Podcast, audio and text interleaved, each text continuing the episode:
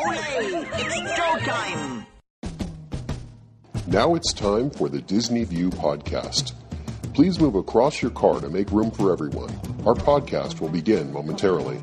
Join Dave as he makes his Grand Circle tour around the Walt Disney World Resort. Dave is a dreamer and an engineer who enjoys the magic and wonder of it all, but understands Disney's place in history and respects the legacy that's been left. Come along and hear Dave's thoughts about Walt Disney World and see it through Dave's eyes. Please stand clear of the podcaster. Por favor, manténganse alejado del David. And now, here's your host.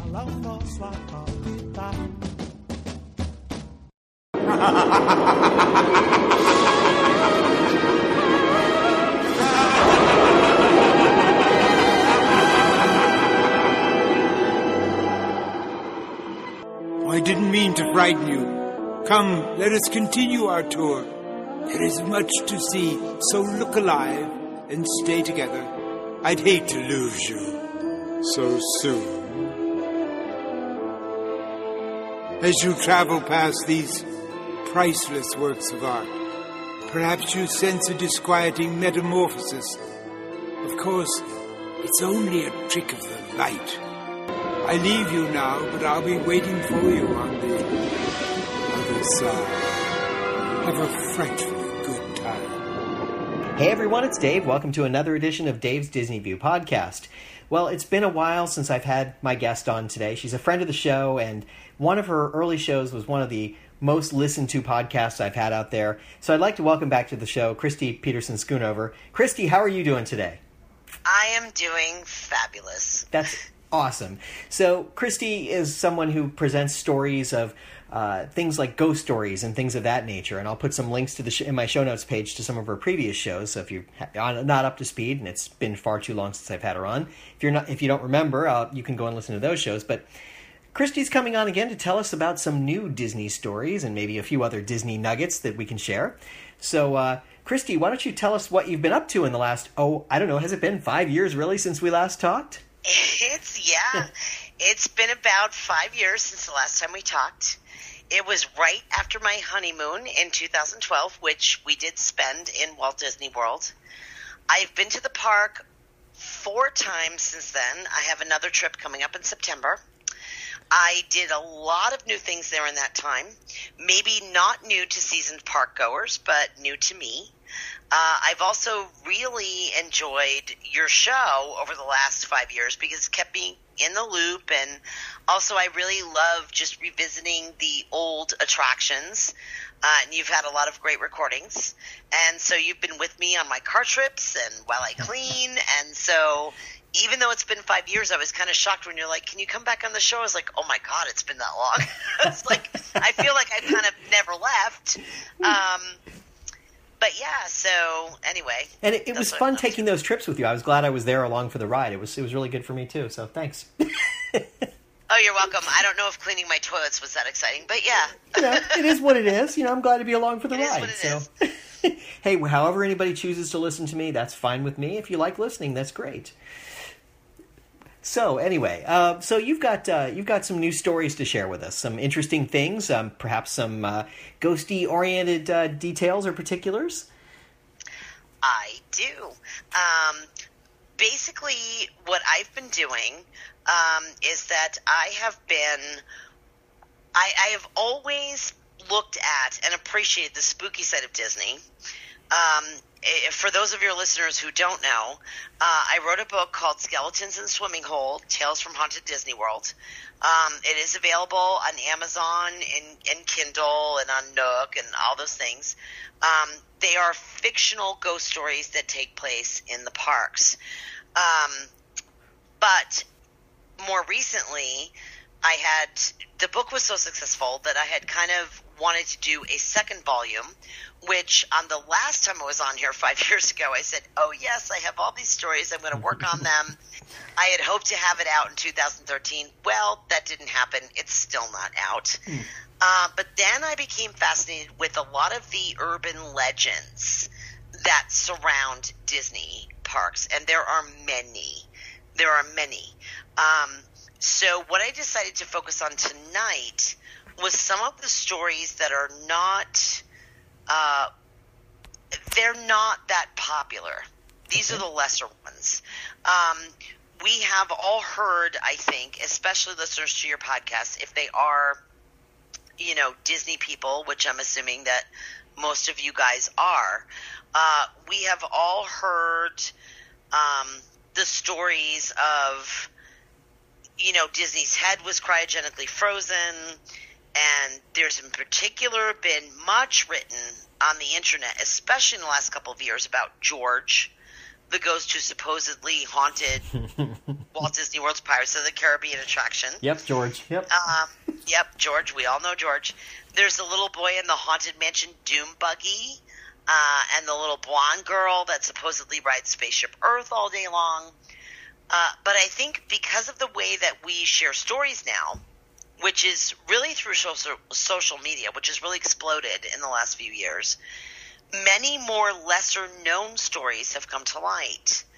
And I'm still working on that second collection of ghost stories, and a lot of these new things that have come to light have really inspired what I'm working on now.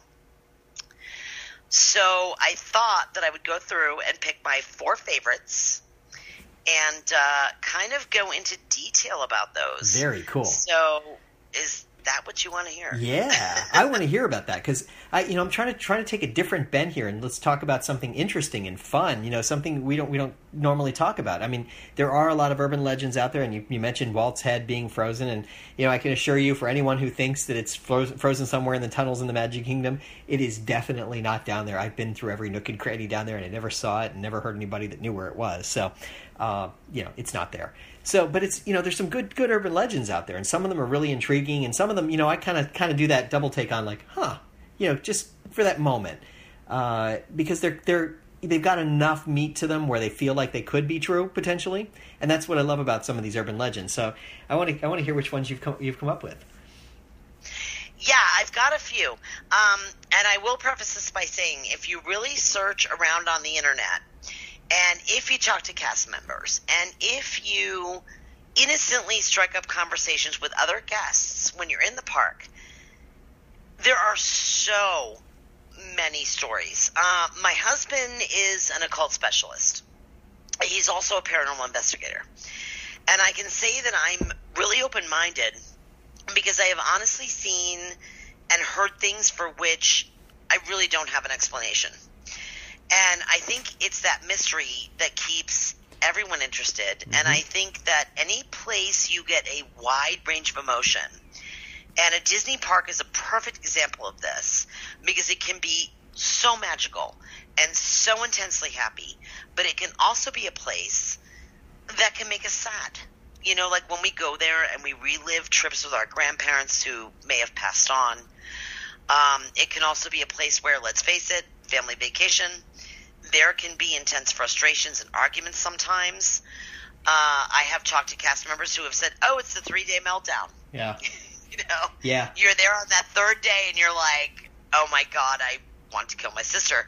Uh, sadly, there have also been some deaths on the properties, which we're all well aware of, which a lot of these urban legends kind of grew out of, which is interesting to me. Hmm.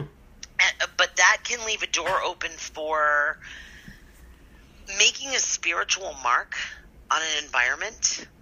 Um, and I think that's because the resonance is higher, and they say that spirits are attracted to intense emotion. Uh, every horror film does that.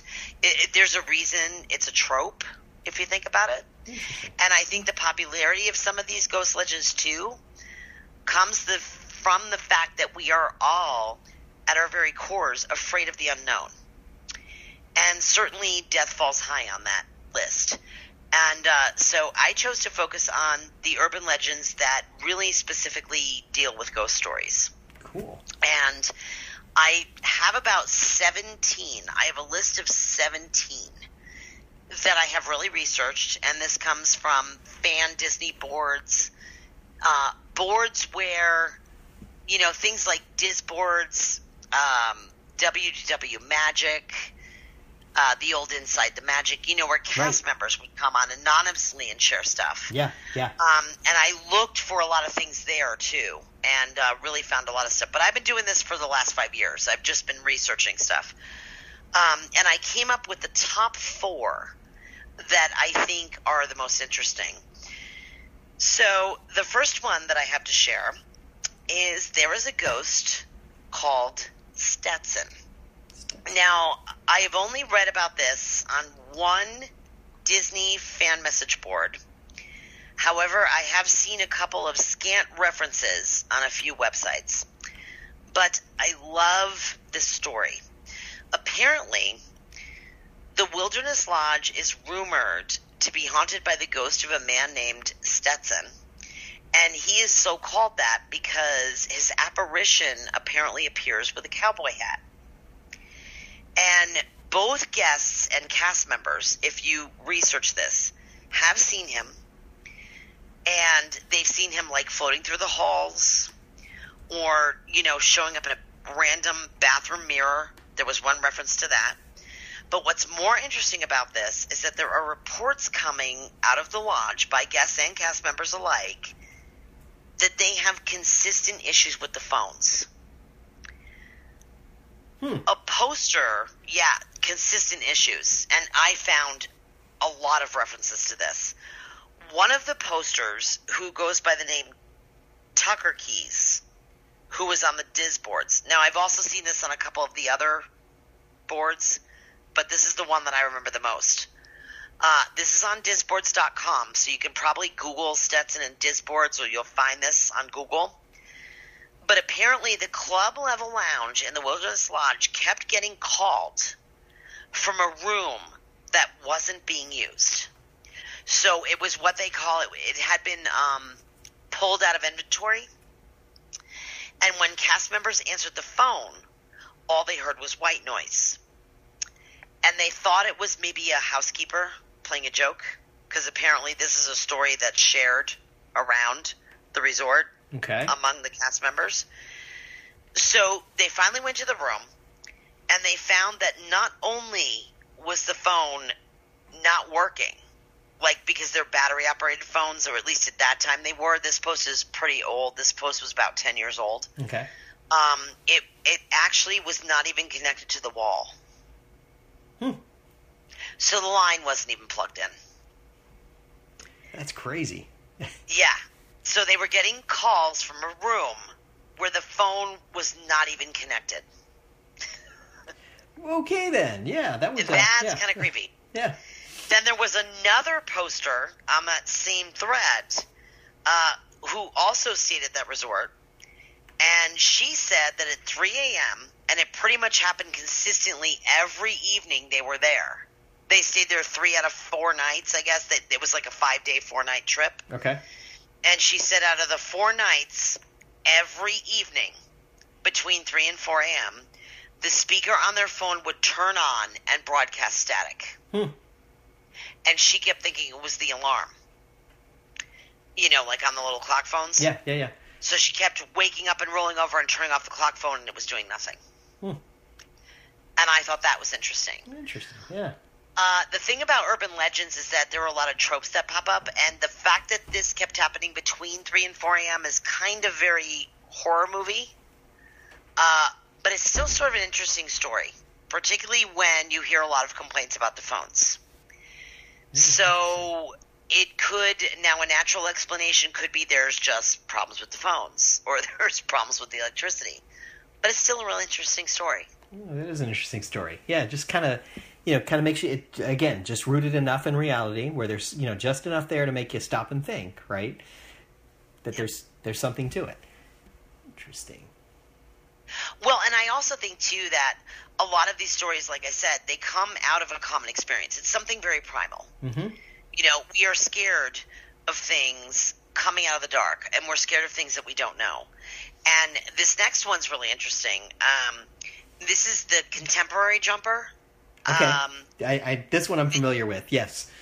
yeah, this one is a little bit sensitive. Uh, so I'm going to preface this by saying that when I talk about this, no disrespect is meant at all. to anyone or to the families who have actually died in this manner because most of them, most of these deaths are, from what I understand, contributed to suicide.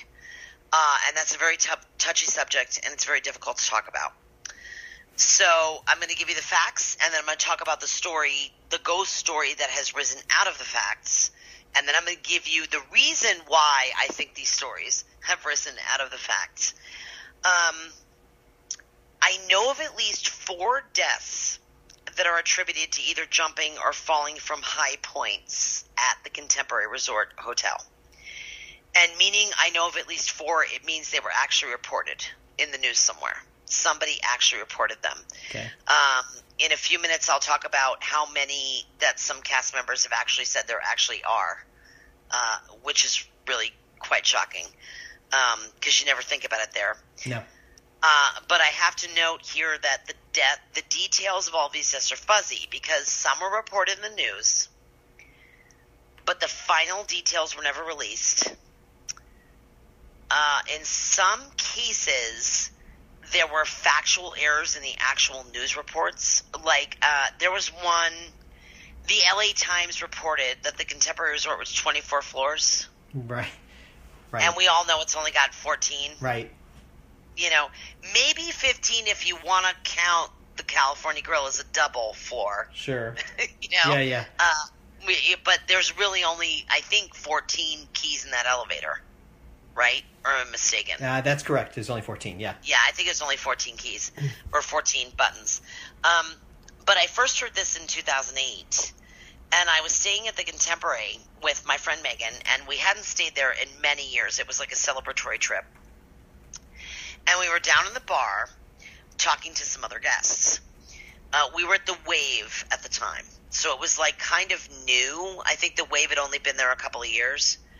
And uh, these guests were frequenters of the Contemporary, and they were older, and they had been staying there every time they visited. Okay. And it was like every couple of years, and it had been going on since the 70s. So, since Megan and I had gone there as kids in the 70s, we struck up a conversation with them. I don't even know how this conversation got started, but whatever, it doesn't matter. And um, we just really enjoyed talking to them.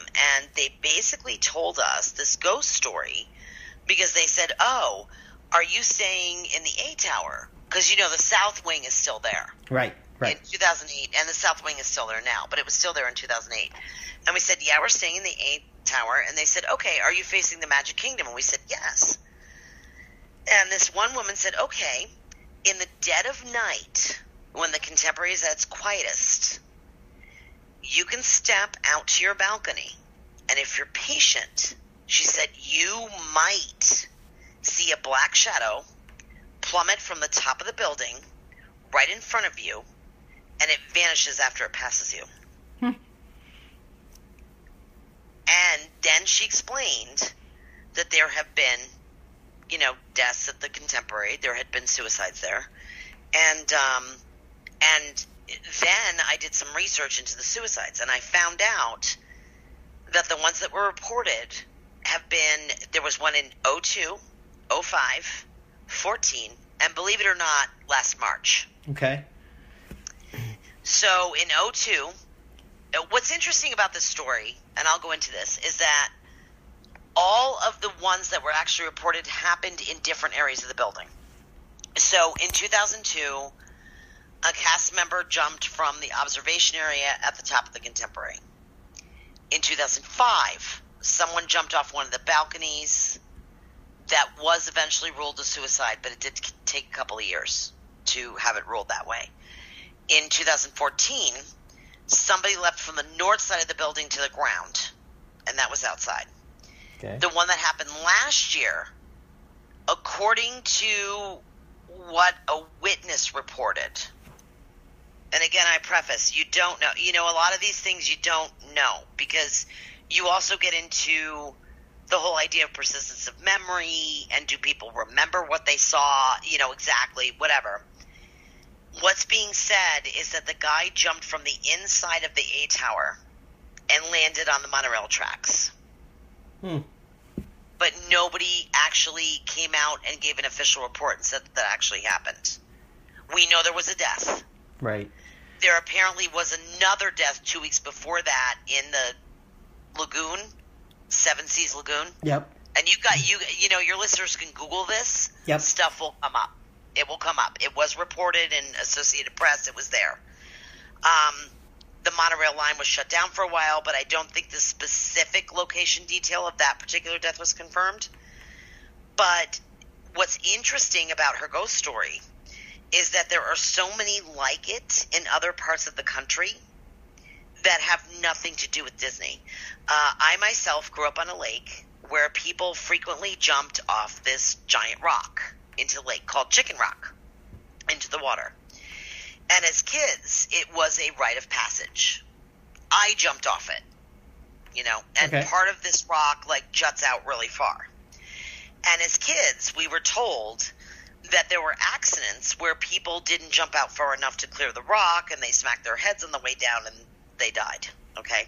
I never found any evidence anywhere that anybody actually died from Right. jumping off this particular rock. I never found it. I did find incidents of there were two different people, it was about 40 years apart, that were injured because they smacked their head on the way down. Okay? But no one died from it.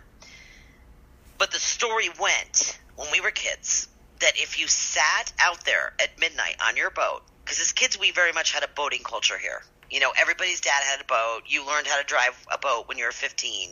You just that's what you did. Right. You instead of cars, you partied on boats. Um, you could see the ghosts of those victims jumping over and over.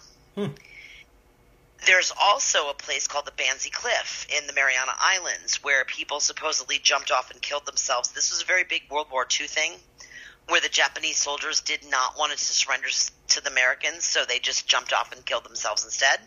That's the story that's associated with it. Right. Okay. And people have claimed that they have caught, you know, spirits on their camera, black shadows jumping off.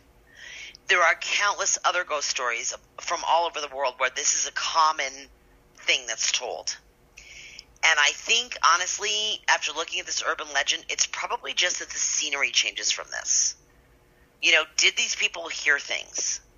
And then they're just repeating that story and adapting it because it's spooky and it's interesting. That's yeah. That's a good question. Um, it just it kind of captures your imagination perhaps a little bit and makes you makes you stop and think. Um, as you say, it's the unknown, right? So it's it's easy to kind of latch onto something that maybe you think you see. You know, it's the it's the uh, thinking about the Phantom Manor. You know, going back in my mind for a moment, in the Phantom Manor, you know, it's it. Uh, Vincent Price talks about, you know, is it, it is it something you actually see, or is it just a trick of the light? And Yes. you know, there's the, kind of that, right? Kind of the spookiness of it in that sense. Yeah. And on a sadder note, um, there have been anonymous cast members who posted on some of these fan boards uh, that jumping off the contemporary or other high structures in the parks is not as uncommon as you might think. Um, apparently, they have 30 to 35 incidents a year, according to various different cast members that come on and say, "Yes, I'm a CM. I work here. I can't give my name." But I can Uh, tell you, some, yeah, and some of the details I was able to glean about some of the actual incidents, which I'm not sharing here because some of them are actually kind of graphic. sure, Uh, they came directly from people who were working there on the day it happened. Hmm. They're like, "Yeah, I remember that. I can verify this happened." Blah blah. Um, are you ready to go on to the next one? yeah, no, that was it's an interesting one because I, I know that you know I knew that story and I knew about the um, the cast member uh, the one in 2002. I remember hearing that story. Um, it was a you know somebody that it was somebody that was like a friend of a friend kind of thing. So I had the you know it was Yep. a little bit of a connection there. So I kind of didn't know the person personally, but um, yeah, it kind of kind of struck me. It was like wow, the person fell off the contemporary, and it, it was it was it turned out to be a suicide as as I recall, but. Um, you know, it was it was an interesting thing, and yes, I've I've heard the urban legend that you know you can still see them falling, and I I've never seen it myself, but you know that's it, it's an interesting legend that goes along with that because it you know it's some somebody died like that, uh, Yeah. kind of interesting. And it's, Yeah. it's, it's, I think it's also disconcerting too because we believe Disney is the happiest place on earth. Mhm. And I think that's why, me in particular, I connect with it. Because you know, you can still go there and be sad. You can still go there and feel despair. You can still go there and feel like you're the loneliest person on the face of the earth. you know? And a lot of people don't like to feel that way. And yet, I think for someone who may or may not make that choice to suicide, um, maybe it's a comforting thing for them to do it there. Mm-hmm. You know, and that was something that one cast member said. He said it's terrible to think about. It's horrible, and the grieving family and everything we try to do for that family to try to make them feel better, and we can't make them feel better. But the reality is, there's a reason they chose to do it here. Mm-hmm. Was it a comfort for them to do it here? Did it mean something yeah. to them? And that, and that was kind of interesting. And like I said, the ghost story, I think itself, it's not that that the suicides didn't happen. The ghost story is all debatable, but it's how did that per- did that person actually see something they couldn't explain? We do know. Um, you know how sometimes you see something out of the corner of your eye, and it's like a black shadow or something, and you're like, "Oh my god, I think I just saw a black shadow." There is a biological phenomenon that has to do with your peripheral vision. That on occasion, depending on the state of your health, depending on, you know, for example, if you're intoxicated or not, you know, whatever, uh, you can think you see things out of the corner of your eye that is really just a trick of the brain. We do know that that is a biological phenomenon that goes on. So are we also dealing with that? And if the individual goes to Disney or is in a spooky place and is sort of suggested by these stories and is aware that people jump off or something, is that something they maybe see out of the corner of their eyes that their brain is playing a trick on them? There's so many possibilities. There's so many. Yeah. Interesting. Um, yeah. Yeah, it's just interesting. We know there are by there can be biological explanations for that. Someone can have cataracts and see black shadows. There there are so many different things. It's just interesting to note that these are such common stories that circulate not only about the Disney jumpers but elsewhere in the world. Yes. And if this is going on, it's like the scenery changes. It's the same story, but the scenery just changes. Yeah, that's a good way to look at And it. And that's what Yeah. I find really interesting. I'm like, wow, everybody sees this stuff, but it's like all in these different places. Right. Um, Yeah. this one is kind of really near and dear to my heart because um, I do a lot of volunteering at a local aquarium. And I used to volunteer on occasion at local zoos, like the Bronx Zoo. And so, inevitably, I know a lot of people in the field of animal husbandry who both work in aquariums and zoos. And people in that line of work do tend to move around working at different aquariums and zoos mm-hmm. until they find the home that's perfect for them, so to speak. You know, Okay. that they'll work five or six places. It's it's kind of almost like a Disney culture. You know, you kind of get to know everyone in those fields, and people move around. You know, they'll work at Shedd Aquarium in Chicago, and then they'll transfer to you know the aquarium at Georgia, and then they'll end up at Norwalk, Connecticut, and they'll go, "Oh my God, this is the place for me," and then they'll stay.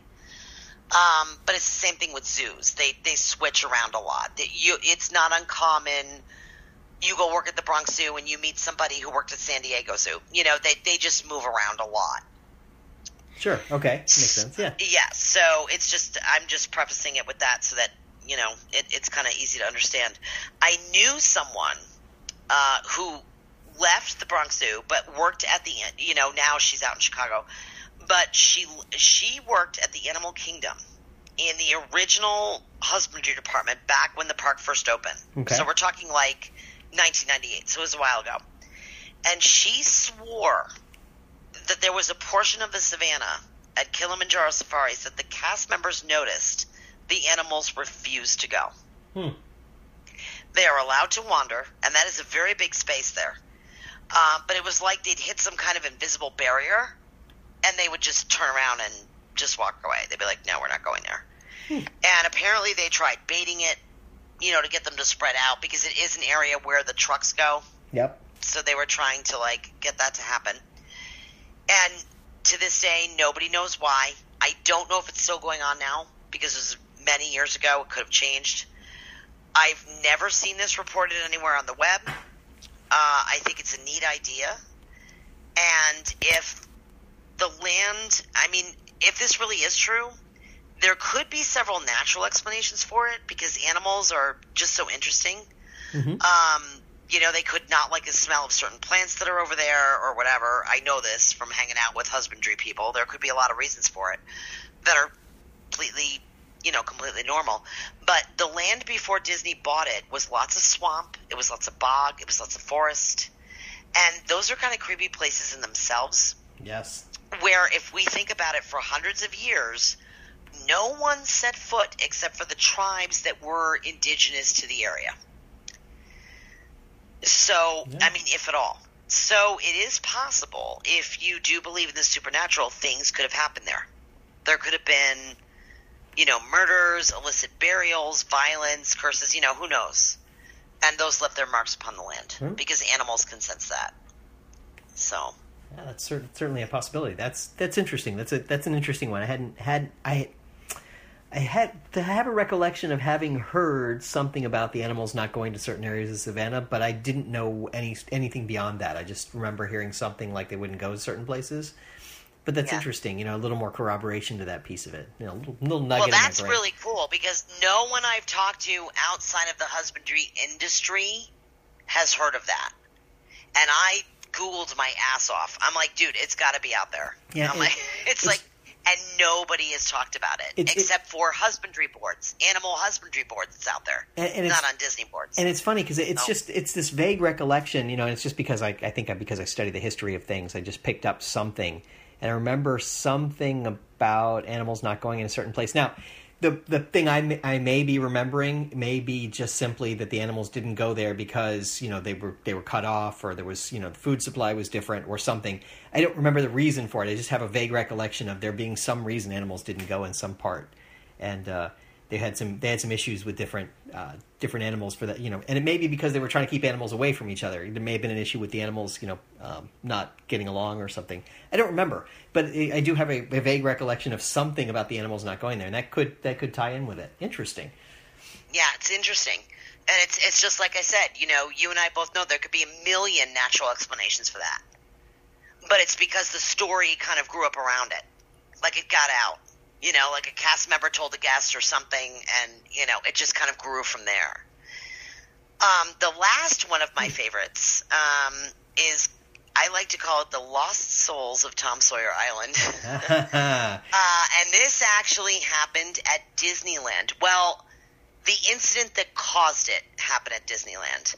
Um, but I heard this story initially from the ghost story part of it from a guest when I was on Tom Sawyer Island at Disney World. Because when I go to Disney, I talk to everyone. I love talking to guests. I love talking to cast members. I just love to talk uh, as you can tell, because I haven't shut up. Um, but uh, actually, my husband and I, this happened on our honeymoon. Uh, so it's about five years ago. We were in Injun Joe's Cave, which is one of my favorite creepy places in the Magic Kingdom. And I mentioned to Nathan that it would be an amazing. Can you imagine if we did that thing and, you know, stayed on Tom Sawyer Island overnight in the cave? Uh, I would never seriously do this. I mean, I don't have that kind of guts. I would never do it. But this had actually been done before in Disneyland. Yes. And it ended in disaster. And you know the story I'm about to tell. yeah i do know this Um, one yes Yeah, back in 1973, there were two boys that decided they wanted to spend the night on the island. So they deliberately hid until the last raft left, and then they got bored and they decided to swim across the river to get back to the main part of the park. The older boy was 18, the younger boy was 10. The 10 year old couldn't swim, so the 18 year old uh, tried to get him over on his back. I guess he put him on his back and tried to swim him over. The 18 year old drowned. The younger boy was rescued. Um, anyone who Googles this, it's, you know, Dave, you know the story. You Yeah. can find it. It, it Yeah. definitely happened. Uh, but the, the legend part of it comes in here. So I mentioned that, and we're in this cave, and actually, you know where we were in Injun Joe's cave was at the crystal part. Yes. You know where they have the glowing crystals. The creepy glowing crystals. Yep. creepy. But that's a place where kind of guests sort of gather because there's room there for you to kind of hang out and there's some light and you can actually talk. Um, this particular guest, he was an older gentleman, told me that one of the reasons he'd never try staying over, uh, and then he told me this story, which I already knew, but didn't say anything because I was being polite. Um, wasn't because it would be boring after a while, but because he'd heard that the kid who died, the 18 year old, stands on the shore after the island is shut down. He'll he'll stand on the dock, I guess. Okay. This guy said it was kind of next to the burning cabin. That's Okay. kind of where the guy said it was, calling for the soul of his younger brother, Hmm. who lived. And and I said to him, I said, well, that was in Disneyland, not in Disney World. And they said, doesn't matter. The whole idea creeps me out. I'm not even going to try it. Fair enough. You know that that's a good that's a good point. Yeah. um, So Hmm. yeah, and I think what's appealing to me, um, those are the four of my favorites. I mean, I certainly have more. I can come on in October or something if you want to do a ooh, Halloween. we could thing, do a can Halloween show. More. Yeah. yeah, we can fun. do a Halloween show, and I'll talk about a few more. But I think what's appealing to me about tragedy in Disney World and these stories is that we all go there because it's an escape, like I said. And we can't really escape ourselves. And no matter how we try, we can't escape the reality of life as it is. So, Nope, and it's it's interesting because it, it- you know there I I do know some stories of people who have died at the parks, and you know things do happen. Sometimes it's cast members, sometimes it's guests. Typically, it's a medical condition or a terrible accident, um, you know, Yeah. or some combination of those things. You know, Disney does a remarkable job of keeping people safe. If you think about the number of people that go through the parks, just to ease everyone's mind a little bit, you know, the number of people that go through the parks, all of them throughout the year, and the small number of people that die by comparison, it's you know, it's a very small number, very small percentage. Um, so you know, you're you're safe the um, the urban legends part of it it's just an interesting way to look at you know sort of the parks because things do happen and people stories create around it and sometimes there's stories and sometimes there's some nuggets of truth and sometimes it's just you know it's the it's the flicker of light right it's that thing that it's in the back of your mind somewhere and it you know it troubles you just a little bit and you wind up thinking about it a little more and taking it in. So I find that interesting because you know I, I know that people are out there and they're kind of you know some people will be totally creeped out by oh my god you know that's the way because some people react that way and other people take it a little more matter of factly and some people will go yeah whatever and be dismissive. But just take it for what it's worth and enjoy the story, right? Because the story is it's, it's the urban legend that makes it interesting to me. It's you know that story is really what makes it kind of cool. It's you know what what kind of leads to that what what leads you to think this? What you know how do we get here? Some of it may be true, some of it maybe isn't, but we do know that people die. We do know that, eh, unfortunately, everyone dies. I guess that's the one thing you can be sure of in life. Um, Yep. But you know, the stories that go along with that are what makes it interesting. You know, and how that how that goes. And because Disney is the happy place, it kind of you know it, it's interesting to think about it a little differently sometimes. And uh, there's some there's some other pieces that go with it. Uh, so I, I find that really interesting. Those are, those are some interesting stories. You know, the um, the one about the boys, uh, yeah, that's that's a really real tragedy. I remember reading about that at some point along the way, and it's just it's just a sad thing that happened, and it's unfortunate. And again, you know, they made a they made a mistake, and it's unfortunate that, they, that one of them died as a result of the mistake. You know, kind of a cool idea if you think about it. Wow, I, I could stay overnight here. This would be really neat. And Yeah. the other thing I was going to say about Tom Sawyer's Island is it used to be um, in Disney World and I think at Disneyland they used to they used to keep the caves a little bit darker and they had a little bit more noise going through there, so it upped the creep factor just a little bit more than it is today. They've lightened them just a little bit and they've toned down the noise a little bit, so you kind of walk through and it doesn't have that same effect, that same chilling effect. But you know, ten years ago, fifteen years ago, it was a different story. You'd walk through then it really was creepy. You know, it just had that certain uh, charm to it in that sense. So interesting how they changed that.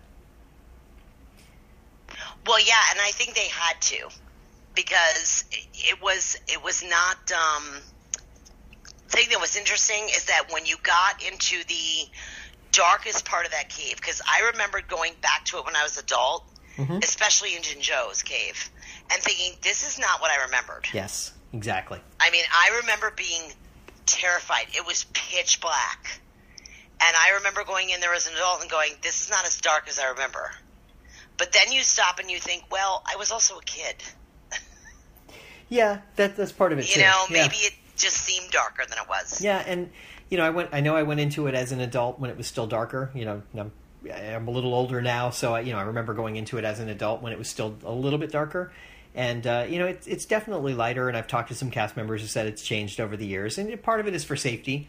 Uh, certainly, because you know they don't want anybody to trip or hurt themselves or anything. So you know we've become a litig- litigious society to a large degree, so you don't want anybody to get hurt. Um, so that's part of it. But it, it you know it kind of changes the creep factor just a little bit. It makes it just a little bit less compelling. Not now for kids, it still has that certain appeal to it. No question about it. They can go in and they can enjoy themselves and kind of get into a little bit. It's that, that's still the case. No, and I'm also going to recommend too to your listeners, um, those of you know those of you listeners who like ghost stories, particularly about Disney parks. There are a few interesting supposed ghosts shot on video, which are really fun. Um, there's one on YouTube called Five Disneyland Ghosts Caught on Tape. And I, I sent Dave the link, so Dave, Perfect. you can put that in the show notes. Be in my show notes Um, page. yeah, it's just a lot of fun. Uh, there's a ghost in the Tower of Terror. There's one that's standing on the top of the castle during the firework. I, fireworks. I mean, that one is really hard to explain. Although, who knows? They could have mirrors or some kind of technology positioned up there that could have caused that. Um, but there's a bunch of them, and so I sent you that. Uh, there's also that famous one that happened a few years ago with the figure walking along the rivers of America. Yeah, that's that's a really interesting one. You watch that and you kind of you kind of have that moment of, huh, huh. My, Well, yeah, and what's interesting about it is in this particular video that's going to be in the show notes page, um, it's in sync. They caught it in sync on four different cameras from four different angles, it's pretty remarkable. Yeah, that, that which is odd. yeah, it was kind of kind yeah, of odd. I because that kind of thinking that. wipes out the idea that there was a problem with only one camera. Right. Yeah, and you know, being being a skeptic, sometimes you look at it and you go, "Wow, I wonder uh, if somebody was being very clever, clever and manipulative in some way. They figured some way to do it, and they're duping me." Or, "Wow, that is really cool because it, it certainly looks it certainly looks real." So, I mean, there's you know, there you watch it and you go, "Okay, that's kind of interesting." Um, kind of kind of compelling. The you know the video evidence certainly certainly certainly speaks for itself in that case. So it's really kind of interesting to watch um, when you sit there and look at that one. So I'll put it in my show notes page, and you can take a look for yourself and see what you think. But it's really pretty cool. Yeah, definitely. It, it is actually cool, and it's just kind of fun. And um, on a non-scary note, um, for those Disney Parks fans who are looking for more park stuff, I'm sure most of us have all read the Kingdom Keeper series and, and other stuff, and uh, probably Down and Out in the Magic Kingdom by Cory Doctorow. Uh, there's a new book I just discovered. It's called Thrill Ride. It's by Bruce Kimmel, and it's fiction and in it, a Disney Imagineer in 1957 is commissioned by Walt himself to build a new time travel attraction for the newly opened Disneyland. And what happens from there is pretty interesting. so, if yeah, yeah, it's. I mean, I have not read it yet, but I have read a lot of Bruce Kimmel's work and and other things that are non Disney related, and he is a very big Parks fan. Um, and his his writing is just beautiful. I mean, it's great stuff. It's a lot of fun. His stuff is always a fast read too. Okay. Like you're kind of sucked in and you're done. You can read it in a day. It's it's good stuff.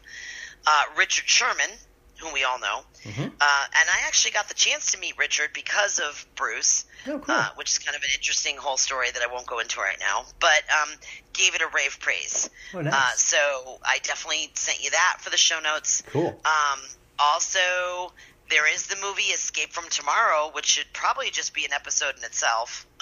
Yeah, that's that's one that uh, that I want to spend some time talking about at some point. I just haven't gotten around to it yet, but uh, it's. a- oh my gosh! Yeah, did, did you saw it? I saw it, and it was it was really interesting. I mean, it was it, it's sort of it's dystopian and weird, and everything's strange about it, but it's kind of wonderful in its own way. Um, the way you know the way they put it together, it's just very very clever, and uh, the whole guerrilla idea of filming at Disney was kind of cool, and that Disney left him alone, kind of interesting. Yeah, did you get the DVD? No, I didn't get the DVD. Okay, if you get the DVD and or the Blu-ray, because I own both. Okay. Because even though that was like three years ago, that was still when you were you really had to kind of watch which version you were getting to get the special features because right. I was all about the special features. They actually have on the DVD a lawyer that talks about why they got away Hmm. with what they got away with. Interesting. Okay. I'll have to go. Yeah, I'll- it's I'll worth check it. And now it's cheaper. It's like 12 bucks or something for the DVD. right, right. And you should definitely check that out because it's fascinating. Hmm. And it also has two full commentaries. Um, I had actually done a two-part podcast. I'm I'm a part-time host on a horror podcast now, a horror film podcast. Um, at the time, I was not. I think they asked me to be a co-host because of this two-part episode that we filmed, actually Okay. that we recorded. Um, we spent like I think that the whole podcast in total was seven hours long wow. and he cut an hour and a half out and split it into two parts. So it's reasonable. You know, if you need to clean or if you have a three hour car drive and you're a Disney Parks fan, definitely check it out because I definitely spend some time analyzing where exactly things were shot. Um, and it's interesting because they shot it partly in Disneyland and partly in Disney World, Okay. but they sell it as Disney World. Okay. Yeah, makes sense. So, and you can really tell. Like, if you've got a sharp eye, you can tell which park they're in. Yeah, that, Um, funny that you say that because there there are times when I see a commercial that's supposed to be for one of the parks, especially for Disney World, and they'll show a picture of Disneyland, and you go, "Really? Yeah. How, how could you miss yeah, that?" exactly. Because we know we have that eye. So um, that's something else that I wanted to mention, and also um, I'd like to make a special offer for the people who listen to this podcast, if I could. Absolutely. Uh, about 10 years ago, I wrote a choose your own adventure style story uh, about getting out of the Disney parks on 9 11. okay. I never published it. Hmm. I never did anything with it. It is sitting in my basement. It is polished. It is done. Hmm. And the reason I'm never going to do anything with it is because it's a choose your own adventure style story. And that is a very specific type of thing that may create issues with rights. So I could never sell it, which is Oh, fine. Sure. Yeah. understood. However, I made it into a chapbook, and I am completely allowed to give it away. Oh, cool. Okay. And I think what's neat about it for Disney Parks fans is that it's set in the parks in 2001. So there are a lot of things mentioned in there that are no longer there. So, if anyone out there would like a free copy, uh, you can visit my website, which Dave will put in the show notes, but it's KristiPetersenSchoonover.com Cool. or you can Google me. There's only one of me. Hit me up on my contact page and send me an email with your postal mail address. I will not keep your address. I don't sell your list. I don't sell your address. I'm not going to do anything other than send you this. So if anybody would like that, please feel free. Hit me up. I'm totally. I've got 100 copies ready to go in the basement, and I'd be happy to send them out. That's really cool. What a what a cool offer. Um, Yeah, I should send you one too. So you need to send me your email I will- address. I will do that. Your postal address. I will do that. That Um, that's cool. And you know, if if anyone can't find her address or has any trouble, look me up. You can just find it on my show notes page. Whatever. You know, send me an email and I'll get it to her. That's fine. Um, Yeah, and it's it's not a dark thing. It's not a ghost story. It's just uh, I imagined that day. You know, when things went down, I was like, what would go on? You know, and I had talked to a few cast members that kind of explained things to me, and and that's part of the other reason why I don't want to publish it because it's just kind of a private thing. So Sure. anybody out there who wants it, it's free. It is choose your own adventure. Those of you who are old enough to remember choose your, choose your own adventure, I'm sure you're going to have a good time with it. So hit me up. That's cool. What a what a nice offer. Um, and Kristi, it, it's always it's always great to hear from you. I, you know, we hadn't chatted in a while, and it was really neat catching up and hearing these hearing these urban legends. And we will have to do this again and bring you back on and uh, do some more of this.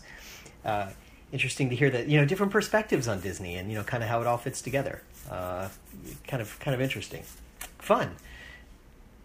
So thanks for coming on. I appreciate it. Oh my gosh, thank you so much for having me. I was so thrilled when I got your message. I was like, of course. And then and I have actually been doing things. yeah, exactly. And and I know you're doing more things too. Uh, you know, you've been to Disney weddings and you're going on the Wild Africa trek, so you've got it all planned out. You've got it mapped out here. So Yeah, and I've been doing a lot of new stuff that are new to me, you know, which is kind of fun. Like, I did the Hoop-Dee-Doo Revue for the first time. Yes, Oh, believe it or not. Eh, there you go. You know that that's the thing. You know, and that's that's here's the topic for another podcast that I've been meaning to do for a long time. It's like something you know some of the things that you can do that are off the beaten path that most people don't know about. Bang, you know there's uh, and then most people have never done. You know I here's a surprise to me, and this is just kind of an aside. I was talking to somebody the other day, and I was talking about how I love going on the Jungle Cruise at night, and they went, "You can go on the Jungle Cruise at night. It's not only open during the day." And I did this. I had this moment like, "Huh." I bet most people don't know that. And I've been asking people around, some people through, you know, different websites and different things, and people go, I didn't even know it was open at night. And I go, wow, okay. So, you know, here's a little subtle little thing that I've always known about because I enjoy the Jungle Cruise at night more. Um, but you know, people didn't know. And it's like, wow, I can maybe share some of that information, some of those ideas and things you can do and, you know, different different things It's that most people don't funny that you mention that because when I went with my husband in May last year, uh, we did the Jungle Cruise at night, and I had no idea. I was like, "Oh my god, you can do the Jungle Cruise at night! Oh my god, this is the greatest thing!" And it was like great, and I was like, "How come nobody told me about this?" It's it's a different. so it's so funny that you mentioned that. it, and it's a different ride when you go at night, but it's those It kinds of things. It's creepier and it's more interesting, and Uh-huh. it's just you know, Your focus has And shifted to certain specific things rather than looking all over the place. It's it's kind of cool. Yeah. Yeah, it's a different experience, and it's it's not necessarily even creepy different. It's just different. Mhm. And for those of us who have done it so many times, you know, you love it, but you hear the same thing over and over. And just doing it at night is such a different experience. And if you're lucky And enough, um, I was just going to say, if you're lucky enough to get there at the end of the night, so that everybody's ending their shift, and the cast Yep. members and the skippers just want to go home, they're having a lot more fun. Yeah, they are. They're very relaxed. and I mean there's there's interesting things too, like different places to watch the fireworks Yes. other than standing in front of the castle. yes, exactly. You know, yeah, I'm a cigarette smoker, so I've been really lucky in that I have watched now Disney has definitely cut down their smoking areas.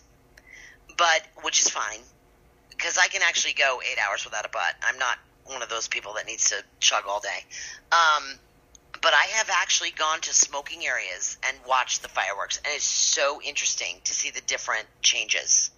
Like if you see it, it's not all about going in front of the castle. Sometimes Hmm. it's just not. No. just go stand in a quiet place.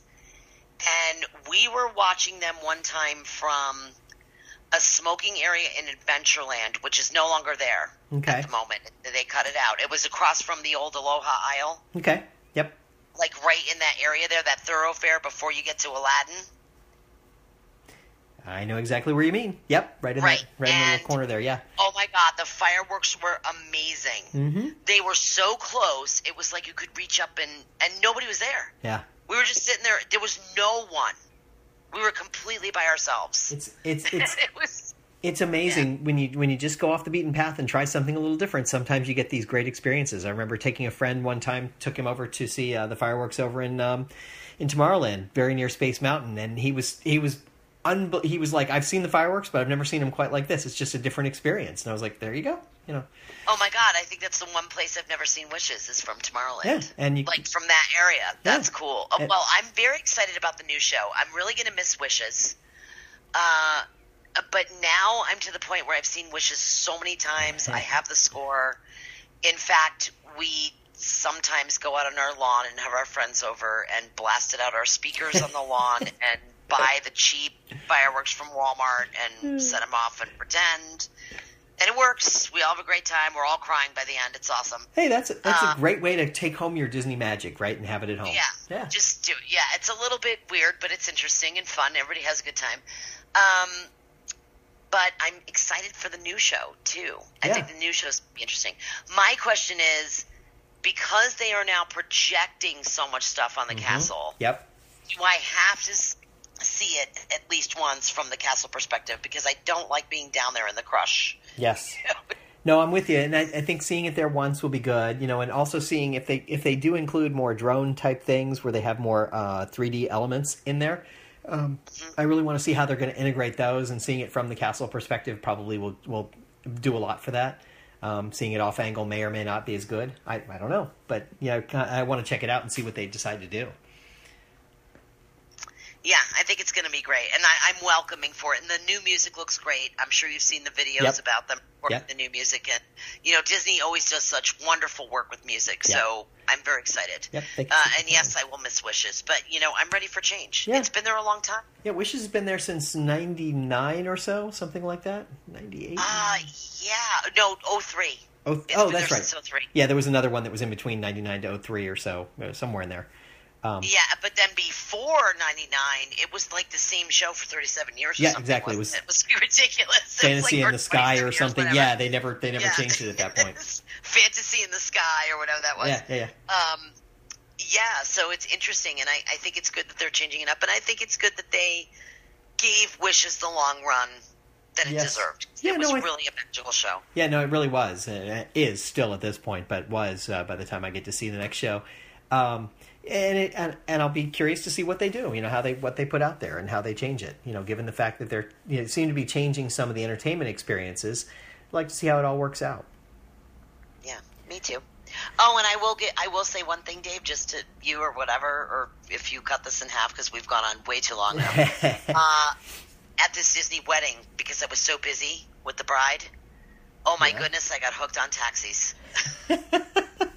and I will say that for fifteen bucks, tip included, you can pretty much get anywhere around the parks pretty darn quick. Yep, that that's a great point. Um, I will almost never go back to the buses now. I'm spoiled. I'm like, wow, I can just go to Animal Kingdom and get there in 15 minutes from Port Orleans French Quarter Yep, it's instead of waiting half an hour for a bus and then being on the bus for 25 minutes. it's an amazing thing. You know, I, I since I'm local, I tend to drive, and I you know I'll go from park to park by driving unless there's an easy way to get there on foot. Um, so or the monorail or whatever. So it's interesting that you say that because I always think that that same way, and I try to take it from other people's perspectives and take the bus sometimes and do different things. And it, it's so much easier when you have a car or you use you use a taxi or you call Uber because Uber is still allowed there as well too. So the, you know other ways to get around uh, than just um, just taking the Disney transportation. While it's yeah, efficient, and in fact, yeah, in fact, for our trip this September, because you know my husband sometimes is you know very hot and tired at the end of the day. He's just he can't do you know he's exhausted. sure. And I was like, that's okay. I saved all our. I have enough taxis with tips included now for like twenty rides. Mm-hmm. Oh, that's awesome. We're good. I like. go. I started saving the day I got back from that wedding. I'm like, dude, I don't know if I can do buses ever again. Like now, I'm totally spoiled. Mm. Yeah, But And- it's worth it. and it's because when you think about the hours that you get back at the end that you're spending in the parks. yeah, yeah. I mean, I figured it out. I actually sat down and said, "Oh my god, 20 minutes for a bus, then this, then the unloading, then the walking." I'm like, we basically are saving eight to nine hours per trip yeah, that's a great point. You know, and you by you- just taking taxi. Yeah, and the taxis are available. You know, pretty much at every resort hotel, uh, Disney Springs, as well as the all the theme parks. They're just off to the side. They're kind of out of view, but if you just ask, they'll Yeah. point you to them. Uh, Oh my god, point and you. it's so quick. yeah, It's like I walk out and I go, "I would like a taxi." Mm-hmm. And they got used to me at the French Quarter because it was like the same people. So I'd be like, "Can I?" And they'd be like, "Oh, you need a taxi?" Yeah. And there'd be one like, "Okay," and they would just wave or something, and it would magically appear, and I'd be like, "Oh, wow, great." this is how this Like, works. I'm a I'm a celebrity. yeah. And then the drivers got to know me too because I kept getting the same drivers. yep. Yeah, it's, it's a relatively small number of drivers that do the trips around. So yeah, it's it, you you see the same guys and women. Oh yeah, and they, they were lovely. I had one guy that had to come with a van because I had to move all of the bride's decorations. Oh wow. uh, she was going to she had her rehearsal dinner at the California Grill at the Contemporary with the private fireworks viewing and the whole thing. But of course, she had decorations Right. and you know and all this stuff, and it was boxes of stuff and Yeah. gifts to give to people and all this, and it Right, was like, so- oh my goodness! And I was not in the wedding party. In fact, I had never even met her. Oh. We had been friends for 15 years online. oh, that's a funny. long story. That, that's cool. Yeah, so I came story. down. I said, "Don't worry, I'll move all your stuff. I'll just be your handy girl, whatever." So I show up at the California Grill, and I'm like, "Oh my god, thank God for this taxi driver! Fourteen boxes of stuff. oh my god. They call a van. It's like giant, you know, flowers and all this stuff.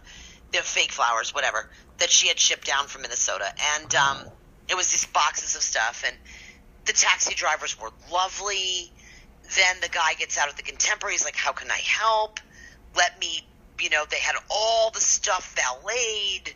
It was like it was fantastic.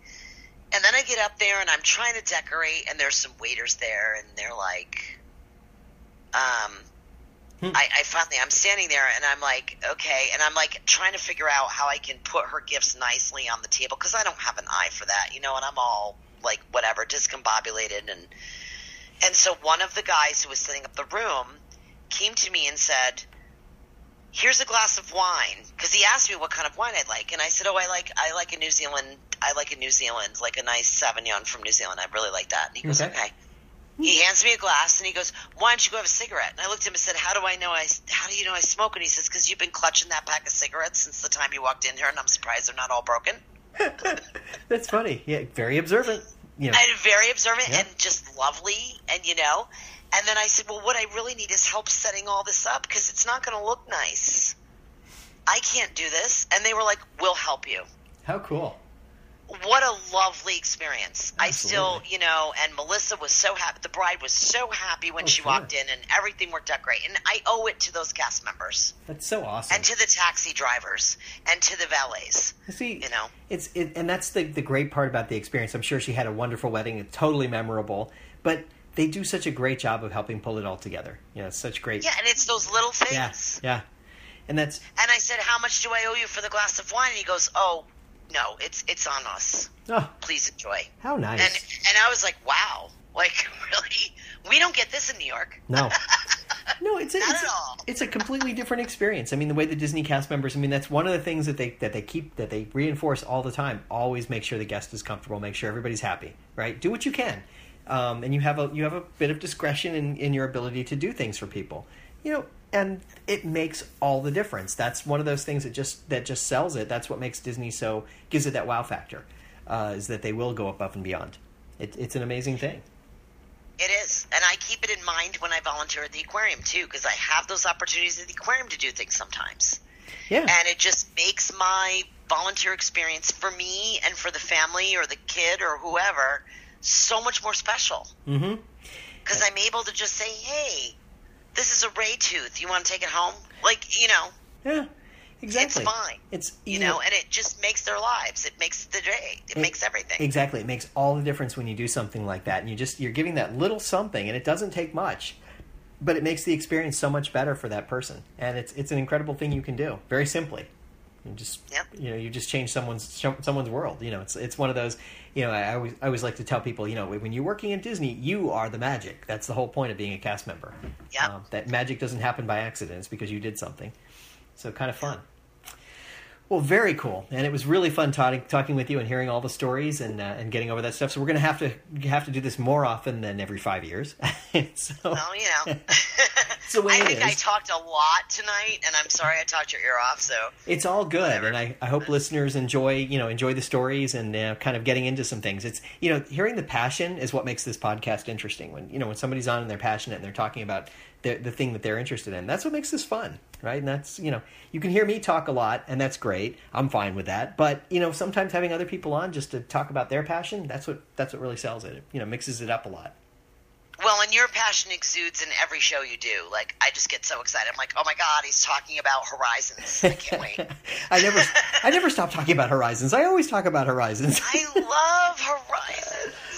God, I miss it so much. It was the best. Well, that, and that's the reason that I got uh, that I got Dave on when we when I was doing uh, uh, when I one of my first podcasts. You know, I started talking about Horizons. That was very early on, and I got the guy Hoot from um, from uh, Mesa Verde Times to come on and talk about how he documented Horizons. He and his friend Chief went and documented um, Horizons thoroughly for exactly that reason. I was like, man, it's so awesome you were there. You were. Yeah, and I'm sure we've all been on that Horizons website where we've downloaded all the music because oh, I have it all. absolutely. absolutely. But I forget the website now. It's um.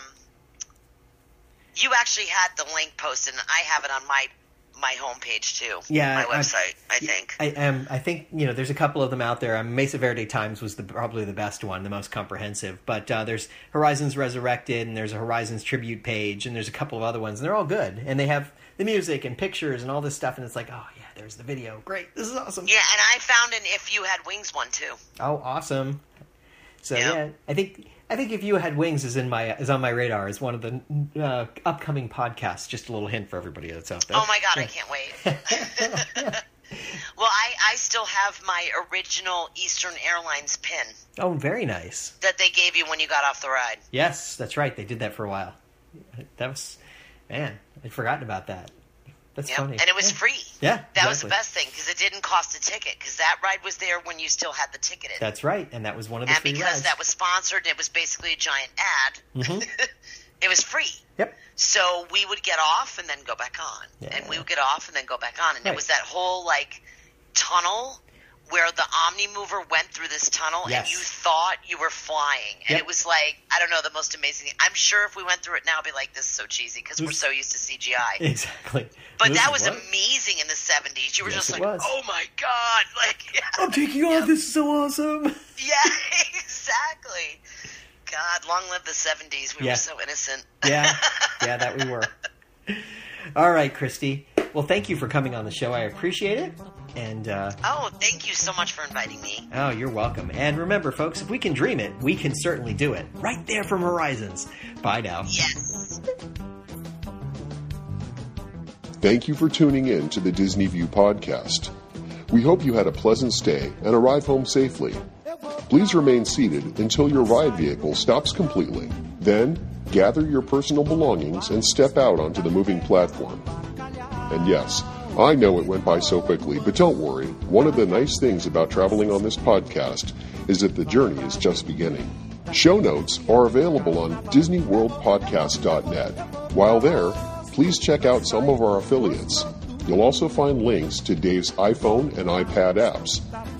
There's an app for pin trading, one for finding hidden Mickeys, and an app for finding and tracking pressed pennies around the Walt Disney World Resort. And you never know just what Dave is working on next.